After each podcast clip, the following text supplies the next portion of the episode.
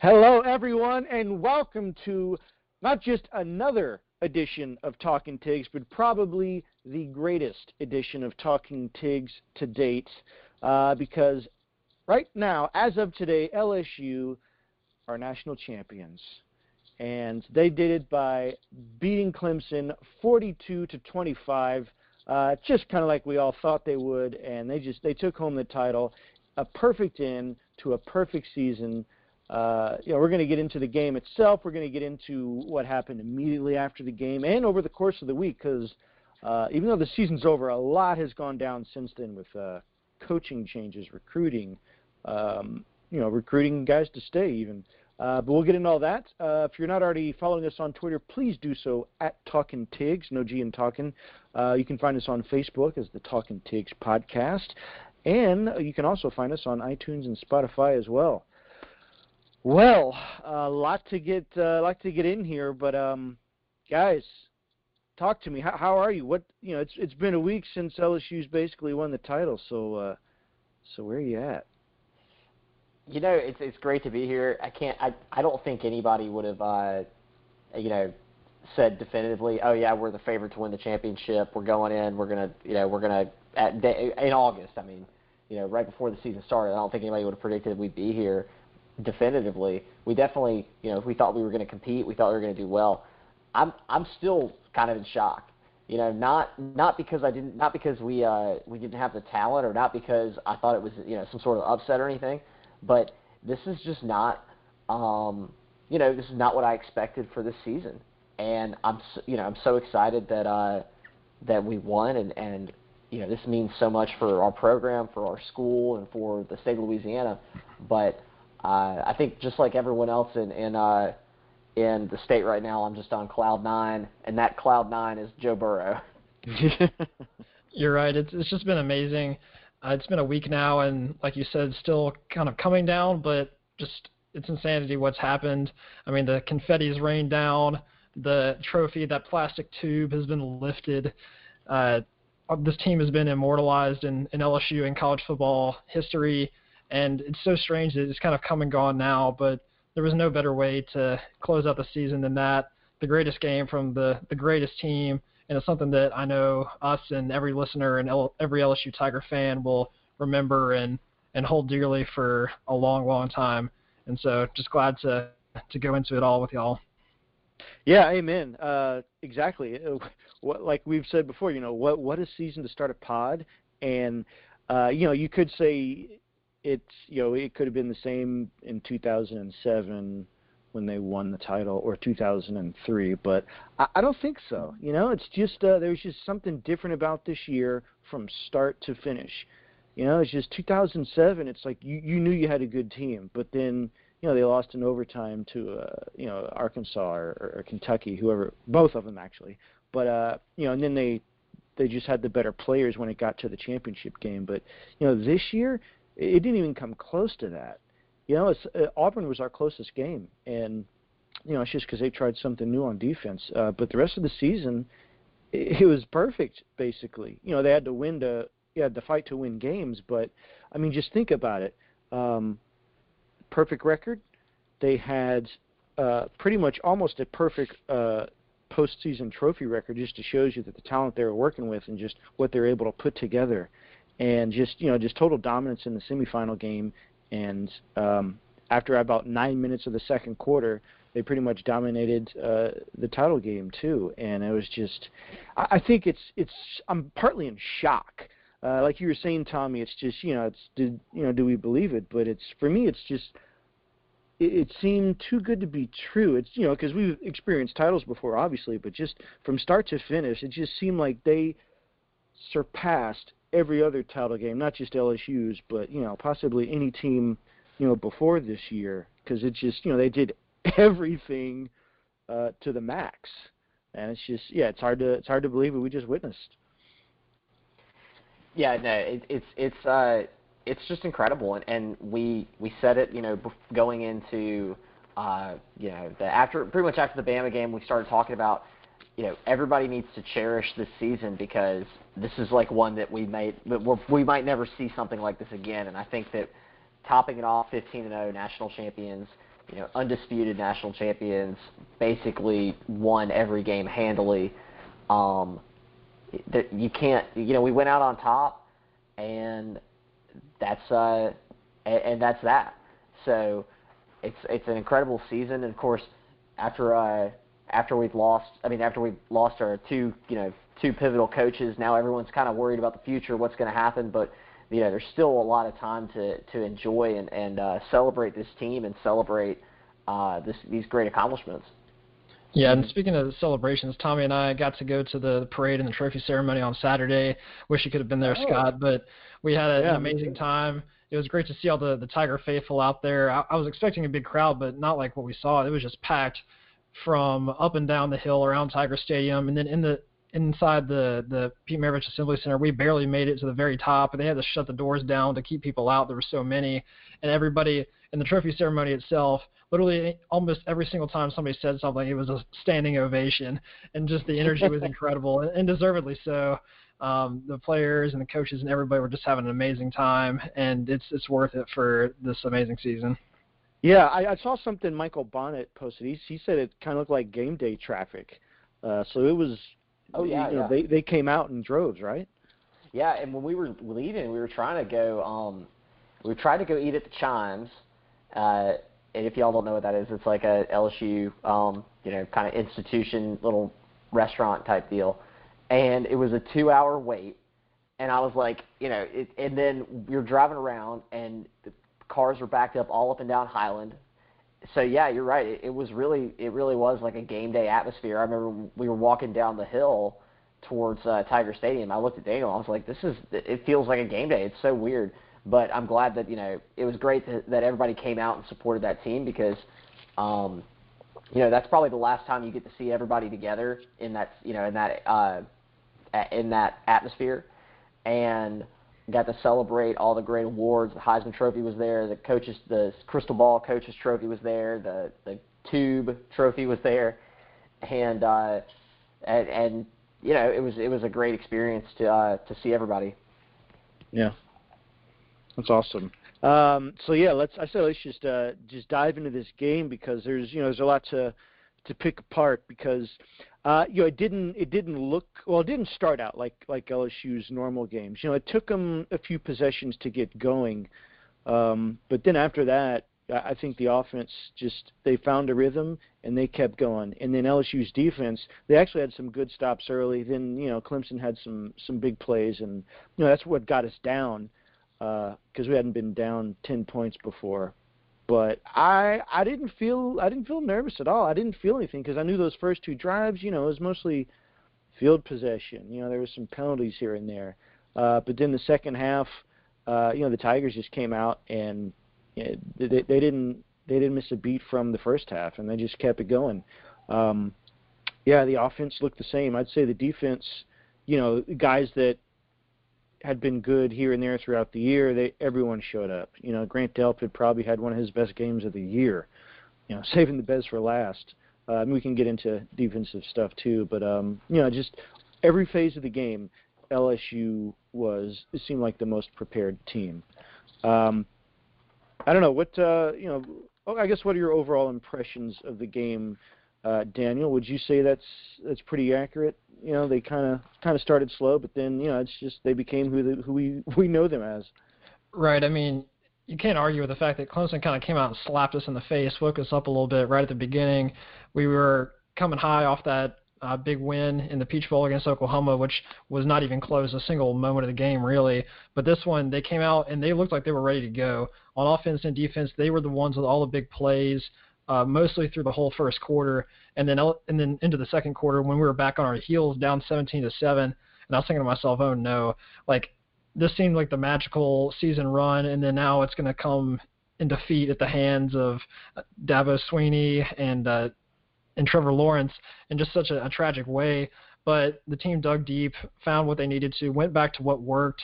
Uh, isolation matchups on the outside. Ja'Marr Chase down the line, he had a huge game, over 200 yards receiving, and then just kind of grinding them down. Defense stepped up. We were getting to the quarterback. That was something that we had emphasized in our previews that putting the pressure on Trevor Lawrence is going to cause him to make mistakes, and our DBs can isolate on the edge to where they've got just nowhere to go. And then once we tuned into that game plan, made the adjustments, it was all downhill from there, and we just kept scoring, and then it was all over pretty much uh, into the third quarter. Well, I say that, and then Clemson was only ahead by three, but then uh, it, it was never really kind of as close as it seemed towards the end, and just a, a great way to go out.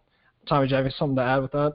Yeah, I mean, I think that I think you're right. You know, opening into the game, we really got pushed around, and uh, the, you're right, Scott, that the the field position starting out was not you know to our advantage at all. We we started out within the 10, uh, 10 yard our own 10 yard line, like three three drives in a row.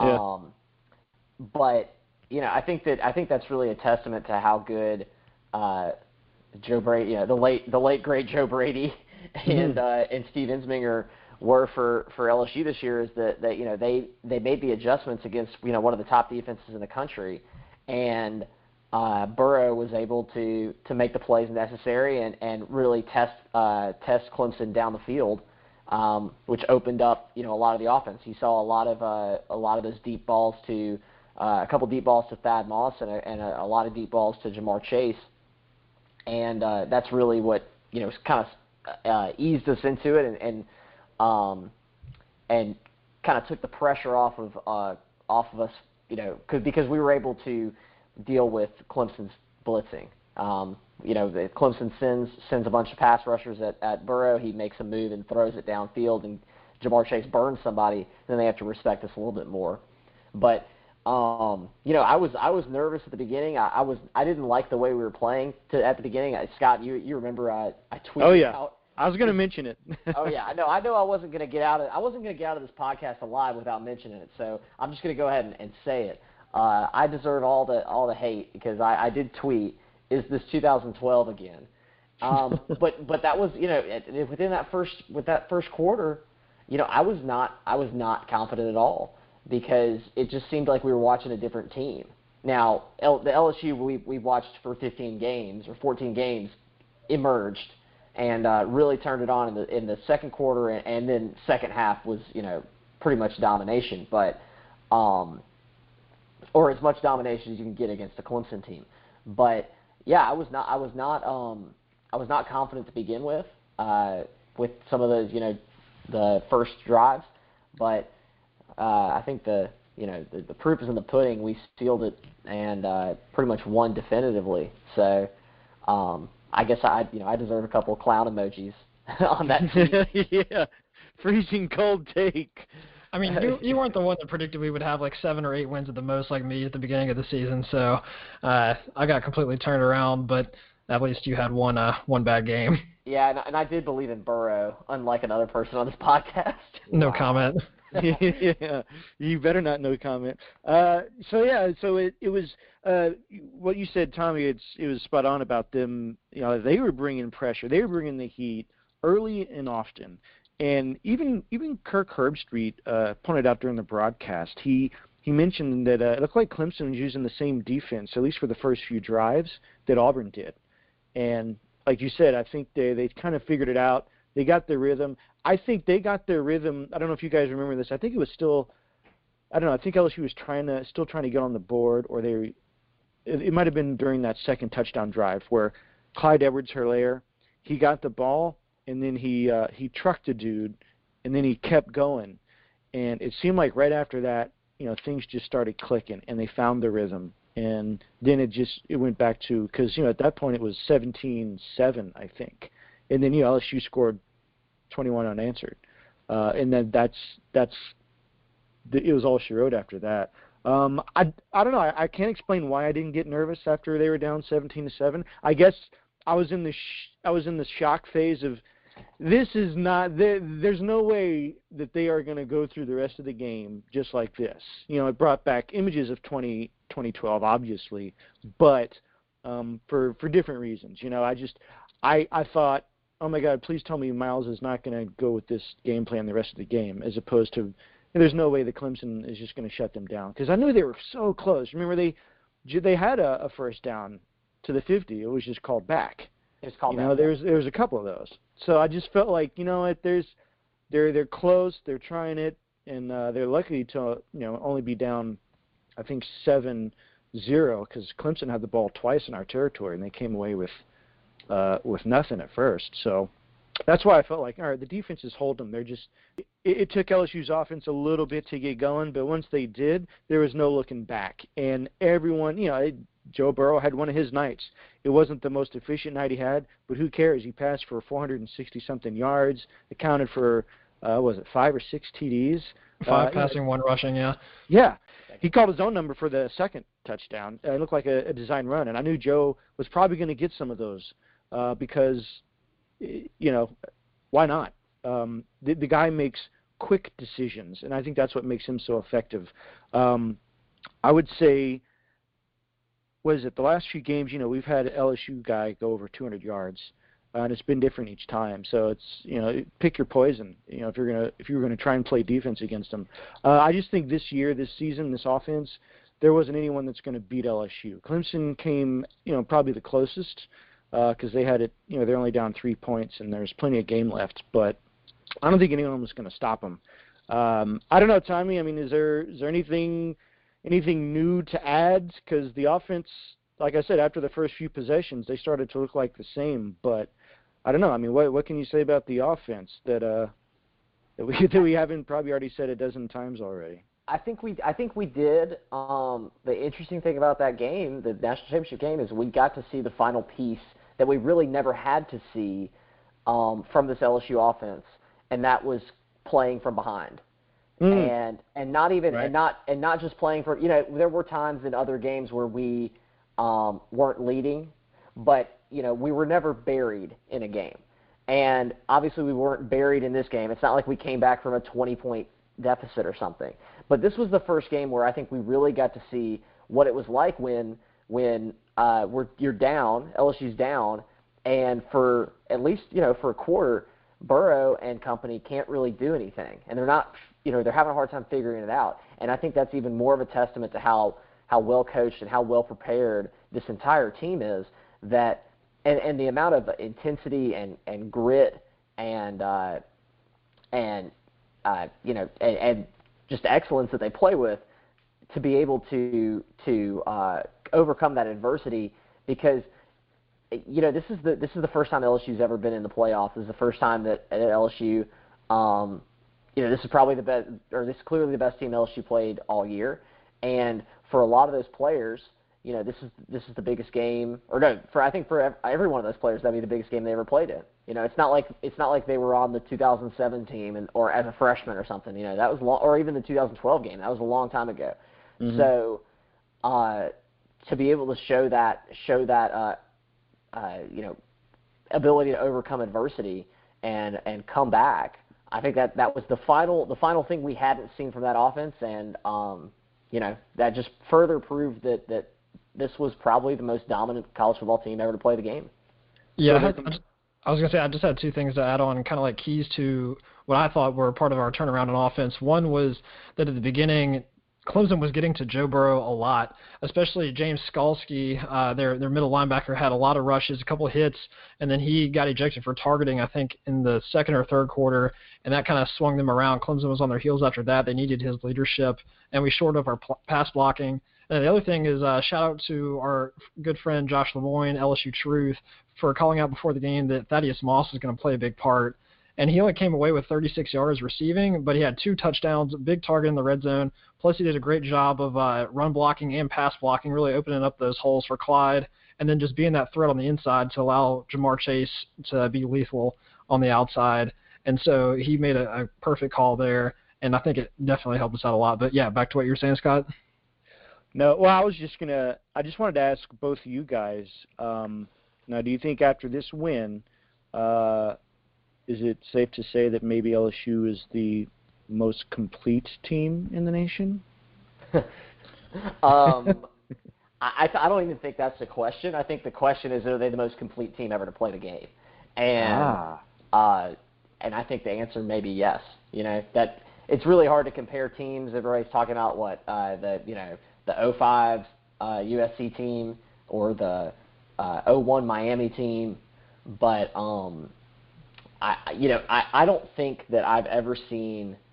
Uh, or I don't think we, I don't think we'll ever see a team dominate the way we did. It, it was, it's really incredible, um, and it's it's weird to me that it doesn't even really, you know, we won the national championship, and I'm kind of just like, okay, now what? Because we, it wasn't, it, it was, it was extremely exciting. Don't get me wrong, but it wasn't like a, uh, it wasn't a barn burning game. You know what I mean? By the by the second quarter, uh, we pretty much won it, and you know, barring anything crazy, we were probably gonna we were gonna be national champions, and so. Uh, it- it's just a testament to how dominant this team is. Yeah, I mean Clemson, I'd say probably gave them their best game of the season. Yeah, it wasn't it wasn't the closest score wise, but I would say competition wise, it was probably the closest. Maybe Alabama. Yeah. Uh, well, think about this though. Um, against Clemson, LSU punted seven times, seven times uh, Yeah. for 312 yards, um, and that's you know, I think what was it against UGA and Oklahoma. You know, our our two playoff games. I'm sorry, uh, the SEC championship and our first playoff game, they punted I think three times combined. uh, so that just kind of just tells you right there. You know, Clemson Clemson was definitely ready. Um, you know, they were just I think they were just outmatched. You know, um, I mean, offensively, you know, they they trust they wanted to trust their cornerbacks on on an island apparently, but you know, you, can't do that against Joe Burrow and you know two of the best receivers in the country. Um, you know, as far as LSU's defense goes, uh, they I think they did really well. I mean, I know they got Clemson got the lead first, but you know LSU just had to make stops here and there, kind of how it was been, you know, kind of how it was for the whole season against our stiffer competition, you know, except Oklahoma. Um, they just had to get enough to stop so that LSU's offense could keep going because no one could seem to stop them. Uh, and Trevor Lawrence, uh, he, I mean, he he did well, but he didn't have one passing touchdown. He had a rushing touchdown, but he only had like 50 yards. But against Oklahoma, uh, against Ohio State, he had 107 yards in a TD, and you know that's pretty much I think what helped them win that that first playoff game. But uh, LSU's defense, man, uh, they they just look lights out. Everybody, I know we're losing some guys, but that that defense, uh, that, they looked really good. Yes, they gave up 25, but honestly, does it matter? You know, I mean, they you're going up against Clemson. You're going up against a team that put up 41 against Alabama last year and has been undefeated for 20 something straight games. So uh, I, think there's a little bit of slack here. Plus, just they you know they made the plays. Clemson threw everything at them, and it still wasn't enough. You know, they started the game off with a trick play, and then I think their uh, their second touchdown uh, was like a, a wide receiver reverse or something. So they were throwing everything at LSU that they could in the first and second quarter, and they were still down 28 to 17 at halftime. So that's you know that just kind of tells you w- where things were at at that point. Um, I'll, we can go back to you, Daniel, as far as uh, you know the defense. Um, I guess kind of like the same question I posed Tommy. Uh, what did you see from the defense that you know maybe you hadn't seen consistently all season, or maybe just something that was different uh, in this in this last game? Yeah, so the defense obviously stepped up big. I think Grant Delpit was arguably the MVP of this game. He had six tackles, including uh, one sack. He played like the, the All-American Jim Thorpe player that he is. And uh, Patrick Queen also had a big showing today. And you got to shout out Rashard Lawrence and Glenn Logan and the other uh, defensive line players for really getting the pressure on Trevor Lawrence and making him uncomfortable. But after all that said, I think the player that, who deserves almost the biggest recognition is somebody whose name they didn't really call pretty much all night, which is Derek Stingley. He finished the game with two tackles, but the stat sheet is almost empty because they hardly even targeted him. He was just blanketing Justin Ross and Tee Higgins. Uh, Kristian Fulton had to get his work in. He they kind of tried to pick on him, so that see shows you a little bit about kind of who they thought our, our true number one is. Uh, no disrespect to Kristian Fulton, he's going to be a, a top pick in this draft, but Derek Stingley just showed up big and then allowed us to just kind of direct the flow of Clemson's offense in a way that made it much more manageable. And so, yeah, those are the main things. Uh, Tommy, could you build on that? I just think that I think that the entire defensive unit, um, you know, executed as well as they have the entire year. This was definitely our our, our best defensive performance, I'd say, um, against you know some of the some of the best competition you'll see in college football. And the I think that the thing that struck me the most is if you watched Trevor Lawrence, you know, 99% of the time he's as accurate as anybody. You know, he's he's up there with Burrow as far as accuracy goes, and he's he's pretty mobile in the pocket. He's he's a big, tall guy. He can see uh, you know see the whole field, and he's able to uh, to navigate the pocket and, and you know deliver to his receivers.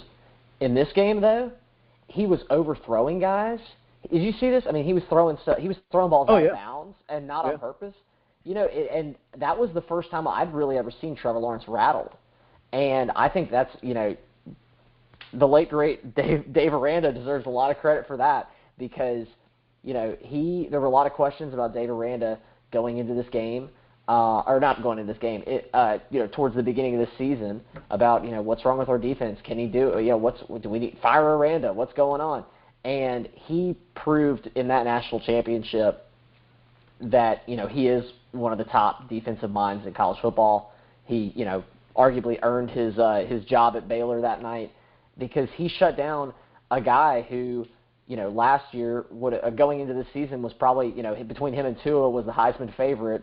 A guy who was who people say is NFL ready today, you know, would be the number one pick in the draft right now if he uh, if he left and he you know might have been the number one pick last year after his season last year if he'd left, and so or if he could leave. So right. I think that that you know you're right. I, Derek Stingley is a huge part of that. Kristian Fulton, Grant Delpit, um, but I think as a whole uh, as a whole unit, you know they they knew that the the keys to winning that game on the defensive side of the ball were to shut down Trevor Lawrence, make him really uncomfortable, and make him throw those tight you know tight throws uh, almost on a dinner plate, you know, landed on a dinner plate, and he uh, and you know he couldn't do it because we just had such good pressure. Yeah, K'Lavon Chaisson was a huge factor with that. You know, if he he didn't get, I think he had one sack, but he he was in the backfield a lot. Whether he got to Lawrence, but I think it kind of goes to what you were saying about you know Lawrence feeling under pressure and making uh, errant throws uh, because he's just he, he wasn't comfortable. Uh, and Michael Divinity, although you know he wasn't, I don't think he really had many stats, but he he got playing time early, and he he was slightly disruptive. He he got back there too. We we were wondering if he was going to be, you know, rusty and how he would be. Uh, I mean, but he, they they put him in early. He didn't really have many stats, but I could see him active. He was in the backfield. He was one of those guys that was pressuring Trevor Lawrence. Um, but yeah, this uh, yeah, it was just amazing because it's um, I mean, they held Travis Etienne to under 80 yards rushing, which is amazing. On top of holding Trevor Lawrence to only 234 yards with no touchdown passes. And you could just see the look on his face when he fumbled the ball. Remember when Grant Delpit um, caused that fumble in the fourth quarter? Just that look on his face. That was it. I mean, we kind of knew it was over then, but that's kind of when it sunk in for him because they hadn't lost, you know, in 29 straight games. He hasn't lost as a starter lost. in college and he hadn't lost he hadn't lost a game since his I think like what junior year of high school or something. Yeah. You know they did, they did a whole spot on that uh, on the pregame and about you know how oh you know he's never he hasn't lost since high he hasn't lost since high school and and this won't be the day and da, da, da. and you know it uh it was really incredible to watch that this guy who and I'm I'm you know very high on Trevor Lawrence I think he I think he's great I think he's uh you know every game that I've watched of his except for that one against you know LSU, he looks uh, he looks like the best quarterback in college. But um, yeah, uh, not to not to brag, but I've lost less games in college than Trevor Lawrence. Just throwing that out there. It's true, facts only. But um, but you know, I think that I think really, and you know, you can't say, oh well, Trevor Lawrence, he's expo- he was exposed in that game, he's not any good. No, I think that's just how good LSU's defense played. Yeah, and you know, I know we're going to lose some guys, but we got a lot of guys coming back too, and they're going to need them. But uh, I mean, just it just shows that you know the, the talent that they had uh, was definitely up to the challenge because you know Clemson, they they had seven guys that have that were playing in their third straight national championship game. You know, you, you can't you usually don't get uh, experience like that. Meanwhile, this was every everybody on that LSU team. It was their first college football playoff. Um, so uh, you know they they didn't seem phased by the stage at all. Um, again, uh, you know there was some you know Clemson got ahead, ahead there in the beginning, but I you know I don't, I don't think that they it was from poor play. It was just maybe good execution on on Clemson's part. You know, just good play calls at the right time. Um, but it, they just they didn't seem out of the game ever. Even when they were down ten points, I didn't feel like they were out of the game. It was just uh, you know a few plays here here and there that could have gone the other way. Um, but man, what an atmosphere! I think I think probably being in the dome, um, I don't know, and just everything leading up to that, you know, playing in their home state after no one thought that they would. I think that just kind of gave them this this confidence. You know, I, I heard that they're asking Joe Burrow if he got his ring, if he knows his ring size, and he said, "Yeah, it's ten, ten and a quarter, whatever." We already got fitted. I mean, they got fitted before the game for their ring, so that just kind of tells you the mindset they had going into it. So, I don't think anyone was going to be anyone in college football was going to beat LSU in that game that night. It just it just No. wasn't going to happen. No, I agree. I think I think we were a team of destiny. You know, you can you can Yeah. you could see it. There was there was just something about this team the whole season, um, and when you know by the time that uh, by the time it came around, you know now I, like I said I was I was nervous in that uh, in that first quarter. Sure. Um, but I think that was also it was almost just like a PTSD from from the 2012 team. Not that Yeah. you know, it was a little bit of projection. Rightfully so. Rightfully so. I mean, if you remember that game, we couldn't oh, do yeah. anything, and it was it was a completely different team on the field, and I just I just did not I could not bear to see that. Like if that I was like if this is going to be our fate, I want I don't just just you know knock the cable out right now. I don't want to see it, and so you know luckily we were not, and uh, and you know na- now we're the national champions. We're you know undisputed best team in college football, best team maybe best team ever, everything like that. Um, but just the just the thought of us going into the dome again and laying an egg the way that we did in 2012, uh, you know, it uh, still keeps me up at night. Right. Yeah, hopefully never again.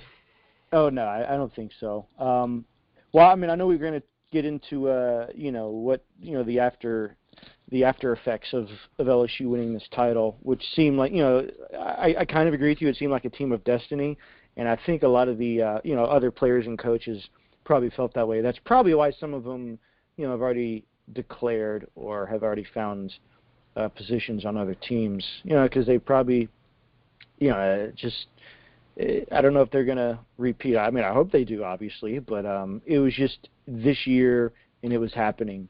Um, but before we get into who's who's going and who's staying, uh, just what a week for the team. You know, they had the game and they won that on Monday, and then just you know, just uh, just the videos of the backstage, them smoking cigars, uh, someone almost getting arrested. You had Odell Beckham just wilding out all over the stadium. You know, in the stands, on the field, in the locker room. He's supposedly going to be under arrest, um, but I, I don't know. But you know, he's giving out cash. Who knows if it was real or not? You know, straight cash, homie, right on the field after the game. That was just. And then you had the the White House visit and the videos that came out from that. Uh, it's just it's just insane. I just I I don't know if we maybe go back to the you know the early Miami teams, not not 2001, but more like you know when they established themselves as the U and all that swag they had. I think LSU just had that much swag this week, last week, all of it. It just All it just really really. stuck out, right?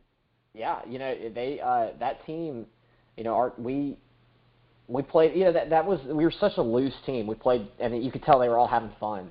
And um, you know, I think that contributes to to uh, to their confidence and to their success on the field because if you know if there's they're when you're loose and you're having a good time and, and you're not you know worried about it that that obviously shows that you're prepared and you're you're not even you know thinking about oh what happens if this happens? Oh we're not prepared for this. We can't handle this. You know they were uh, they were prepared it seemed like you know for every game and and and uh, and that allowed them to you know do the get the gap videos and and do all that so I, I think it's you know just a testament again to how great this team is and how uh, and how dominant they were. Yeah, Yeah. it was a bit of a, a three ring circus, you could call it, but a, a happy one of that. Like you said with Odell, it's kind of like uh, Manny Ramirez, Manny being Manny. These days, it's pretty much just Odell being Odell. Um, but yeah, him. We won't have to dive into all of his antics, but then the videos of getting the gat in the the Oval Office is pretty hilarious. Uh, and then uh, just everything after that with the videos that came out. But you could see the team was having fun through all of it, and I think that's really what propelled our team to such heights was the the teamwork and just cohesiveness they had together as a unit and the ability to have fun both on and off the field. Uh, thankfully, not too much fun off the field, but just a, a good time, and that's something that I know those guys will remember, and it's a, a special part of this this season. Just kind of in addition to obviously the great play. You know, Daniel, I wouldn't even call it a three ring circus. I, I think it's more of a four ring circus after winning our fourth national championship. Oh, very good point. Whoa. Um, yeah, I was, I was going to say benumptis, but it's not really a, a rim shot kind of thing, but it's uh, well done, Tommy. Well done. Um, all right, so now we can get to uh, you know the after the after effects from this game. Do we want to start with the good news or the bad news first? Let's go with I'll the say bad let, first. let's do players first. Who's gone? Yeah. Well, um, pretty much everybody on offense is gone. Uh, well, actually, no. Ja'Marr Chase is staying, but uh, uh, Joe Burrow's gone. Obviously, has expired his uh, eligibility. Same with uh, Justin Jefferson, right? Um, Clyde declared, and Our whole offensive line, besides Austin Deculus, all of our starters. The two seniors, Adrian Magee and Damien Lewis, both seniors, they're gone. And then Right. Saahdiq Charles and Lloyd Cushenberry, both juniors, both declared for the NFL. So right tackle Oh. Austin Deculus is the only returning starter. Plus, Ed, Ed Ingram's staying, right? Ed Ingram's returning. He f- he filled in a lot. Uh, Dare Rosenthal backed up uh, for Saahdiq Charles a few games uh, when he was out with suspension. So we got guys filling in. And then Yeah. plus uh, Thaddeus Moss, tight end, has declared as well. So he'll be gone. But thankfully we have the number one tight end in the country coming in to replace him. yep, yep. My We got good- Pancake Thomas. We got Pancake Thomas coming in to lock it down on the, the blind side. That's right. I've still got That's some right. eligibility. I could go play. Um, yeah. So uh, and so defense. Who do we know is leaving? Grant's gone. Yeah. Uh, yeah. Grant Fulton's Delpit. gone. Yeah, Patrick Queen, Rashard's Kristian gone. Fulton, Jacob Phillips, Rashard Lawrence, uh, all leaving. I'm not sure. Or yeah, Michael Divinity's a senior, so he will not return. K'Lavon Chaisson declared. Fajoko's gone. Fucker, yeah, I was a senior. Really, the only people we, we got coming back are like Derek Stingley. Uh, Jacoby Stevens announced that he was returning. That's big. It is. And Kary Vincent too. Yeah, he'll definitely step up. And then plus we got a lot of great defensive recruits coming in to fill in those gaps. So it's not the end of the world, thankfully. Yeah, Right. I just I, I worry a lot about that that linebacking core, um, losing basically all four of our of our you know inside and outside linebackers. You know, we'll be starting, uh, you know, probably some some guys who and they've got you know Damone Clark got got play time, uh, Marcel Brooks got playing time this year, but um, you know they might you might see some true freshmen starting an inside linebacker with uh, Antoine Sampah coming in, um, and is that is that it Antoine? Yeah, Antoine Sampah. Um, and then uh, Philip Webb, right? He's also an inside linebacker. So, uh, you know, you might see them start have to start next year, which you know could be could be good. It could be like a Stingley situation where he's ga- he's ready day one, but you know you don't see too many guys like Stingley who who are basically NFL ready ready at the age of 17, and so uh, I do you know I think that out of out of uh, all the losses that we've had on the defensive side of the ball, those linebackers uh, probably scare me the most. But I don't Right. know about y'all. Yeah, it's kind of a, a good problem to have. Obviously, if you got all these players going to the NFL, that you know they were great talents, and then plus with a program like LSU, you've got four stars and five stars coming in to fill their roles.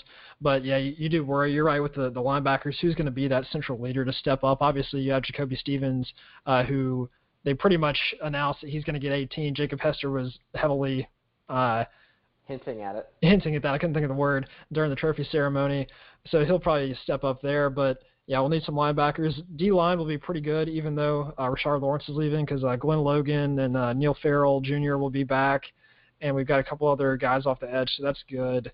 But yeah, we'll just have to see.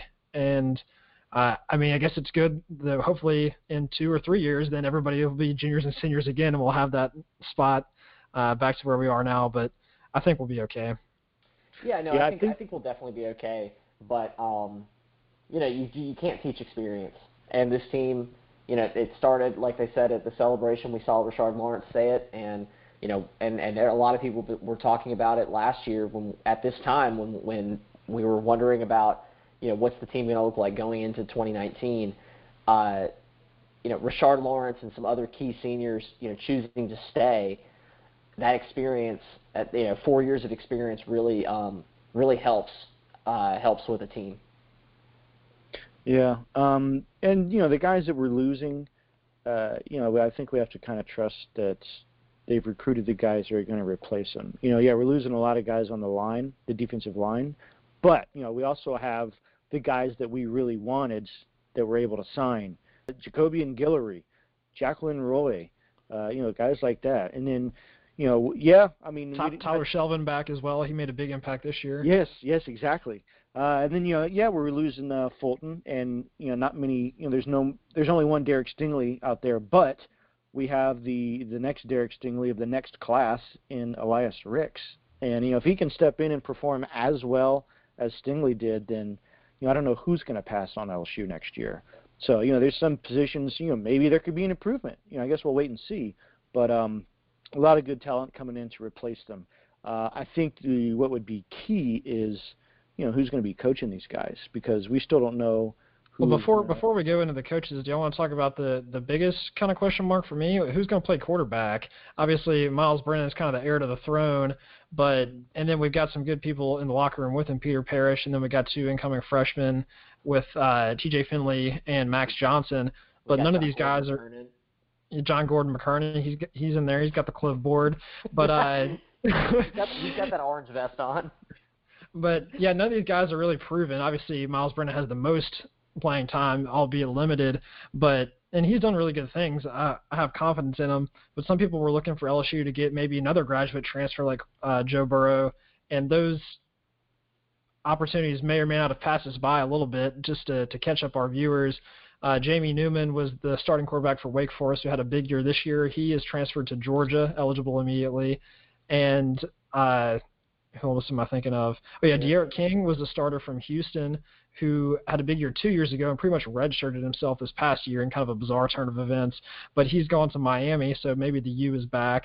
And kind of the big remaining target is Chase Brice, who is actually Trevor Lawrence's backup at Clemson. He's entered the transfer portal, and as of today, which is January 19th, he has not announced where he is going.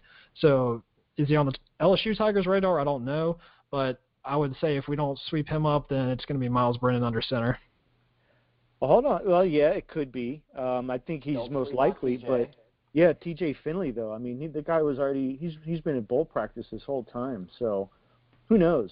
Uh, I think though that if if anyone if they because O said he would definitely consider a, a transfer, which I, I don't know though. I you know are these guys Joe Burrow? If they are, then great, but um, you know, it's like you already got Myles Brennan there and T.J. Finley and Peter Parrish. It's if they bring someone in, we're going to lose one to two of those guys probably right away. You know, um, especially with the the transfer portal the way it is now. So I don't know. It's like you could you could get a D'Eriq King, but you know you don't know how that's going to turn out. Obviously, you know you wouldn't think it would be bad. I mean the guy's really good. Um, Well, he's already going to Miami. right, but I'm just saying like if if even if he wasn't. Um, okay, yeah, that's it's like what you're saying. so yeah, it's like is you know they can Yeah, get him it's in never for a one set year. in stone thing. You know, just Yeah. because you get an extremely talented guy, just like how Missouri got Kelly Bryant. You know, Right. like it's not like Missouri went all you know got Kelly Bryant and that was the missing piece, and now they're you know they made it to the New Year's Six bowls or anything like that. So Right. you know it. There's a lot. There's something to be said for like even though you know we look back at Burrow right now and, and he's the Heisman Trophy winner, you know, most prolific passer in college football, you know, incredible season. That was not. I don't think anybody. I don't think Coach O had this uh, had this you know master plan to go and, and recruit this guy who was going to set the world on fire. He recruited a good quarterback, you know, at the time. and they saw Be- you know, better than what a he lot had, of potential. Yeah, they they didn't they saw a lot of potential, and they knew it was better than what they had, and and then the rest is history. And Burrow put in a lot of that effort, and they got the they got the offense right, and they got the you know the the scheme right, and everything. Everything kind of clicked. They had the receivers, they had the line, they had the they had Clyde Edwards-Helaire, but you know, just going out in the transfer market, it's not like you can just say, "Oh, we're going to get this player and then he'll be he'll win the Heisman." Right. Yeah, I don't think that would likely happen again. I mean, it's definitely possible, uh, but you know, just it depends. Depends how it all falls together. But uh, I mean, LSU's got three very good backs. I don't know if they. I don't think there's a chance that they would sign one more before National Signing Day, right? Like we, we're going forward with. Running backs? Yeah. Is there one waiting? Is there like one waiting in the wings since um, we might have like one roster spot? Uh, lot I of- mean- there's a lot of rumors, um, but I think that most people are, are saying that LSU's pretty much set with, with their class right now as far as backs go. Hey, Daniel, Right. have you have you heard anything else? No, I was just saying that yeah, it looks like we're going to go with zero running backs in this class. We've got obviously uh, Ty Davis Price and John Emery plus Chris Curry already in the backfield, and we have nobody signed right now. The the name that everybody was tossing around, we've talked about before, is Jahmyr Gibbs committed to Georgia Tech, but just the rumors are that he's pretty firm there, which I guess good for him if he can be a star there, and kind of too bad for us if we really couldn't we went over on that one, couldn't get anybody, but we definitely have the talent there. As long as we come back big in the 2021 class to get somebody, so there's not some sort of huge gap, we'll be fine. Yeah. Yeah, and Ashaad Clayton is another guy from from Warren Easton who who people talked about, but um, he's committed to Colorado right now, and you know I think a lot of people are are basically you know all the inside information or whatever says that they're not going to move on with him, that he'll he'll probably continue on to Colorado. But I'm eager to I am eager to see you know how you fill these these last three spots though, because you know we kind of as we talked about on our you know what almost a month ago or no exactly a month ago right? Well a month ago and one day on uh, December 18th you know they had the early signing day and we missed out on a few players that we expected to sign that day so um, you know I am eager to see who who we fill if we fill those spots either um, in February on official signing day or if we wait and try to test our luck in the uh, in the transfer market. Yeah. We'll see. Y'all want to go back to the coaches, see who is coming and going here? Yeah, so um, you know, same with the defense. Well, I mean, we, you know, that's that's all the players. So, you know, who's going to coach them? Because LSU loses both their defensive and offensive coordinators. Uh, I guess we all we all kind of had a feeling Joe Brady might be going somewhere. As much as O was trying to sell that, oh, there's a plan in place. I think that plan was only for another college team. Uh, because it's kind of stipulated in the agreement that they had worked on that you know he wasn't going to go anywhere in college, but if his dream job came up in the pros, you know, I guess they would understand. And you know, as much as as much money as LSU wants to throw at him, you know, I think that's going to change his mind of wanting to be an NFL offensive coordinator. And you know, that opportunity came up, and he took it. Who knows when it was in place? Like when he knew, like maybe he was just looking before then. Uh, I'm sure he got calls. I'm sure his agent had calls, but um, uh, yeah, it's like where how do you even replace Joe Brady? I don't know if you can. I think Steve Ensminger is still going to be there. He's the one calling it, but obviously Brady was the mastermind of that whole offensive overhaul. But you know, it, if Steve Ming, Steve Ensminger's there, and they can just bring in some other guy to kind of help, you know, we, we should be good, right? It's not like just because he's leaving that he's taking the playbook with him, and they won't have those plays anymore. Yeah, I saw a funny a funny post on Tiger Droppings where a guy was like, uh, "Oh no, Joe Brady's gone. He took the playbook. No one remembers anything from the meetings. He's the only person who was there." like, you know, no, like the you know the the rim. He still left. Everybody knows what you know what they were doing. Now he's not. You know, you might not be able to find a guy who's as innovative and as uh, you know who's as dialed in.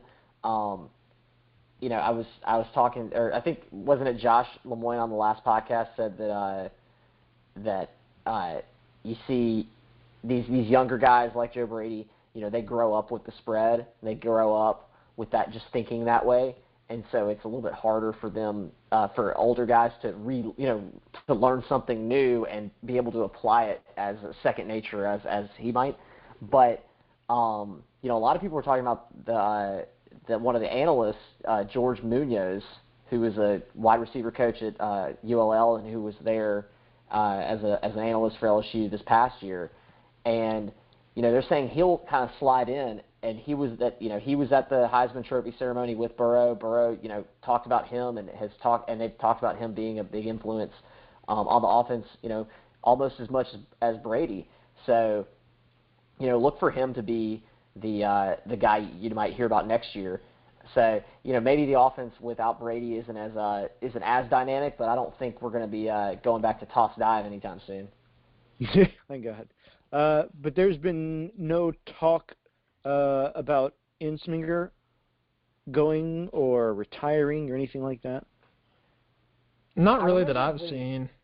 Yeah, when when when the Brady talk was happening, you know, first, oh, is he going to leave? Is he going to stay? Whatever.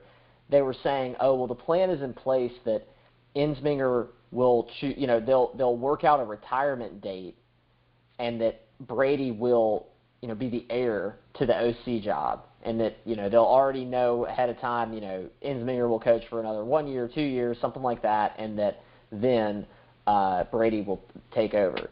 Obviously, that's not going to happen. So I don't know if that you know maybe he has maybe they still picked out a date, maybe not. Maybe he just wants to you know keep coaching until whenever.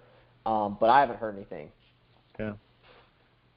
All right. Well, um, and actually, uh, there is another offensive coach that's staying. Mickey Joseph was actually offered. Um, I think he was offered a job at Nebraska. Uh, he's wide receivers coach with us, but he he turned down the the job to be Nebraska's passing game coordinator, um, which was I don't know. Uh, I mean, he's he's from New Orleans. Joseph is, but he actually played quarterback at Nebraska. You know, this was back in the the Tom Osborne days. Um, so I mean, it's it's kind of kind of interesting. I mean, at least you have some guy staying around, and uh, you know, you can't imagine that he's you know didn't have some uh, some some input, some effect on on the wide receivers this year because they, you know, Joe Joe Burrow had to have somebody to pass to. Uh, so I thought that was a nice little surprise. I didn't even know, you know, he was even being considered. But uh, you know, I guess they're just coming for everybody on LSU staff at this point. Right. Another guy was uh, Corey Raymond, who's the defensive backs uh, coach, yeah. and who a lot of people say kind of instituted DBU at LSU. Uh, Texas A&M offered him a job. I don't think it was ever really said exactly what position, maybe their defensive coordinator, but he declined it and decided to stay at LSU, which uh, big respect for him. Obviously, he knows he's got some great players cooking, and to, to keep that up. But so it's very good that we retained him, especially in uh, Dave Aranda's departure for the the head coaching position at uh, Baylor. Yeah, I mean, did uh, did we kind of did we did we still think that this was happening? I know he was considered for Nevada or, or BYU, or I think both actually. Um, but you know, he he didn't. You know, nothing nothing ever came of that. But that kind of told me, all right, well, maybe he's looking. Um, maybe I think maybe some of these guys, you know, they probably were fielding offers, but they said, I'm not deciding anything until after the the championship game. Which you know, if that's the case, more respect to them. Uh, and that'd probably be why some of these other teams moved on and said, "Well, we want a guy now." So, well, sorry, I'm coaching a national championship game. I don't know. Maybe it's just a thought. But yeah, Randa's gone. Uh, he's going to be hard to replace. Um, you know, if maybe he can. Hired to replace Matt Rhule, who is now Joe Brady's head coach uh, at the Carolina Panthers. Yeah. Yeah, it's kind of it's kind of weird how that worked out. Because Yeah. it's like you know you lose Brady, but then actually there's some collateral damage because by by way of losing Brady, you actually lose Aranda. Right. And then as a little sidebar, um, you know, there was talk of the Panthers maybe moving up to try and get Joe Burrow. Imagine Joe Brady and Joe Burrow again, and with Christian McCaffrey in the backfield. Um, I know Cam's days are pretty much numbered, so that was uh, I thought that was pretty interesting. Uh, you know, if that were to transpire. But yeah, I don't know. There's been some some names floating around for you know to replace Dave Aranda. Uh, the probably one of the better candidates I've heard so far was Jim Leonhard from Wisconsin. Uh, you know, he played linebacker there. He played in the uh, in the pros as well, uh, and he's you know Wisconsin's had a good defense for the last few years. So uh, if they could get him, that'd be great. Um, Yeah. I mean, he like that would be two straight that we pulled from Wisconsin, right? Yeah, he was the DC uh, Wisconsin from 2013 to 2015 before he came to yeah. LSU. So yeah, it's, that's two two straight we would have pulled from them. But uh, I mean, as of today, nothing's nothing's been solidified yet. So um, I don't know. Do, are there any rumblings of some other guys that you, some names that you guys saw? Uh, Yeah, one I- guy. Or go ahead, Tommy.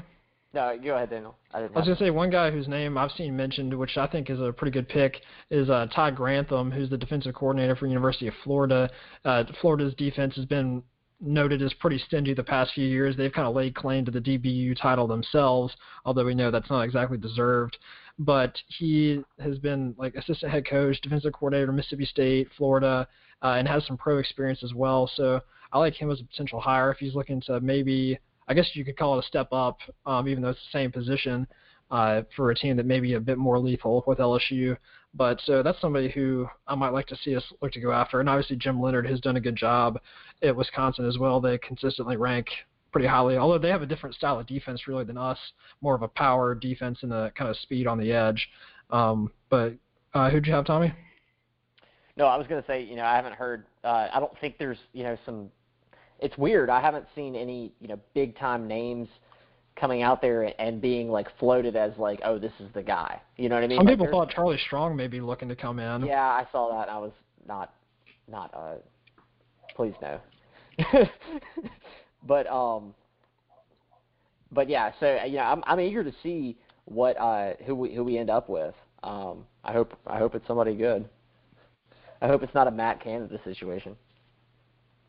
No, The other side of the ball. Let's get Greg. no, I don't think so.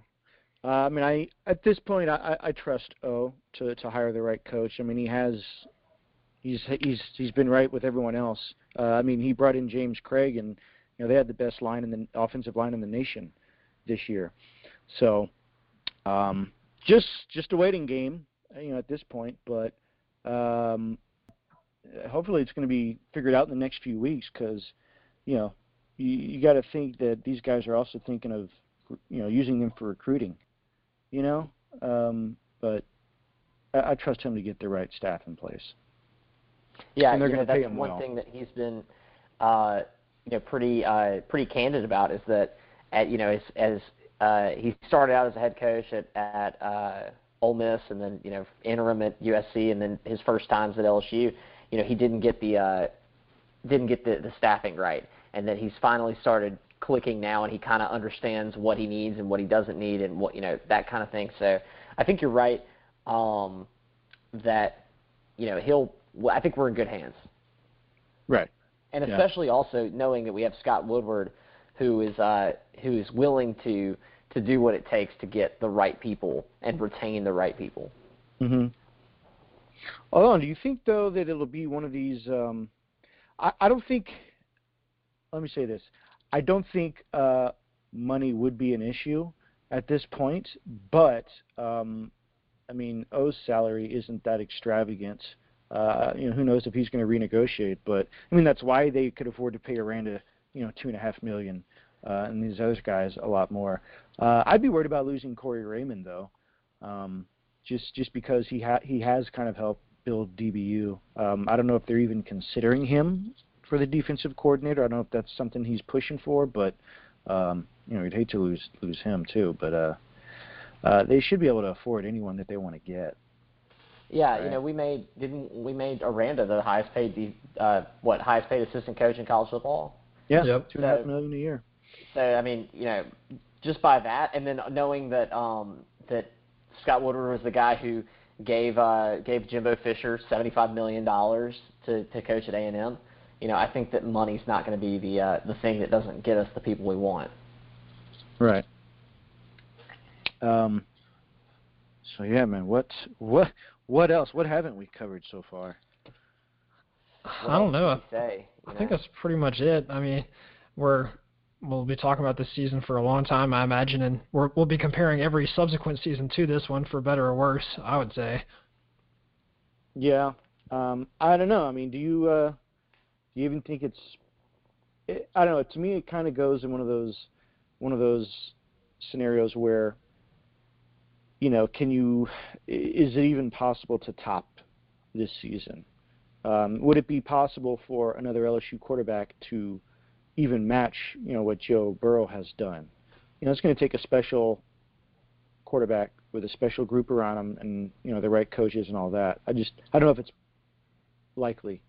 Um, yeah, I mean, obviously we'll have a good year uh, next year, but one thing that's kind of strange to think about is that it had only been 12 years since our last national championship. I say 12 years only. It's still a long time, but it's a lot less time than a lot of these other big teams have had since their last national championship. And the the LSU fans are uh, notoriously kind of fickle and angry bunch. So it's a bit scary to think that if things kind of do take a slight turn for the worse next year, maybe the year after, then the whole cycle might kind of repeat itself, and then people will be coming for blood again. But try not to think about that for now and just enjoy uh, the party while we can. Yeah, we could we can let's we can save the speculation for next season. Let's do that next pod. um, yeah, I'm, but I, I'm yeah, I think think every, I think everyone has been all in in enjoying uh, this title game, just with how the the players and the coaches and the fans. Uh, just I don't know. This title seems just that much more special than you know the last one in 2007. Uh, you know they kind of defied odds that year, being a two-loss team, but you know this team surpassed everyone's expectations, and you know probably put LSU in a position where they're never going to have a you know a, team achieve quite the same amount in the same year. You know LSU could have another Heisman winner two years from now, but is that going to be coupled with a, a Biletnikoff winner? Is that going to be coupled with a Coach of the Year, Assistant pl- uh, Coach of the Year, uh, along with the best offensive line of the year? You know all that stuff. So I, yeah, just I, I think it was just a this is a rarity that we we just witnessed. But yeah, let's enjoy it. Um, you know, maybe it'll bring some more joys come the National Signing Day. But um, I don't know. I think LSU fans know that they're not going to get this exact season next year. They just don't want to see like a huge dip, a huge drop off to where you know you're like, where are we going? We seem like a rudderless ship, which is kind of where it went with the Miles era, you know. Mm-hmm. So I I don't think we have to worry about that though. Yeah, I think I think that we'll you know this is this is a we said it we said it at the beginning of the season. You know, uh, we needed to take another step in the right direction, compete for a for the college football playoff. You know, make an appearance and then compete for a national championship. We clearly competed for the college football playoff and clearly competed for a national championship because we won the dang thing.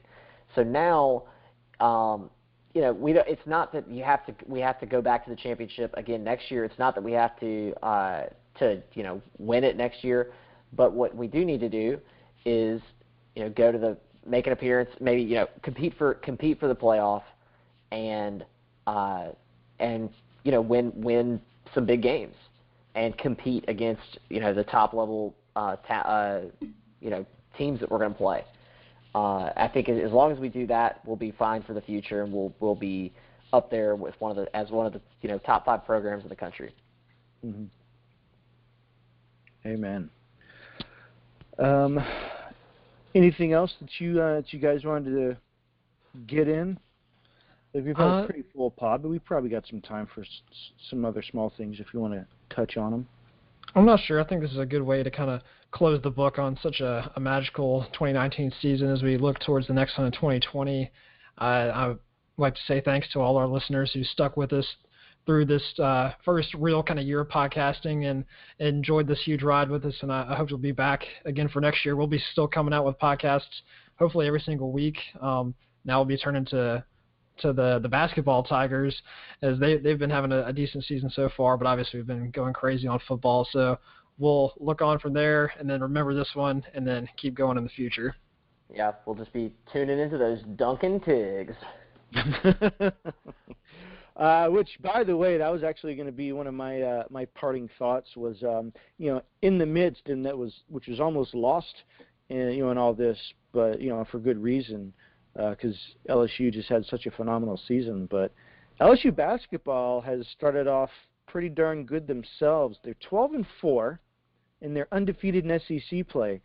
But not only that, is they had like this dramatic uh, game-winning shot from Skylar Mays earlier this week, and it was just uh, the highlights are still there. It's kind of kind of amazing. I, I, I think I remember watching him do a, a similar uh, game-winning shot last year, almost almost the same way, in fact. Uh, but yeah, your Tigers are are uh, are sitting pretty in, in basketball. So uh, for those wondering, what do I do now that this LSU football season is over with? Well, you can turn your focus to basketball because they're they're looking pretty good also, uh, and baseball too, and and uh, gymnastics. Plenty of uh, excellence to go around in Baton Rouge. Um, but that'll do it for us this week on Talking Tigs. Uh, once again, thanks to our listeners for such a amazing season. Hope you go stick with us through the off season because we're going to be here delivering you content each week. Uh, at least that's the plan. Uh, but we will uh, definitely be be with you next week. So uh, catch us then, and uh, have a good week. Enjoy this title. Watch the game over. Watch the highlights. Watch the celebrations. Just soak it up while you can, LSU fans, because this one is special. Uh, but that'll do it for us on Talking Tigs. We'll talk to you next time. Go Tigers!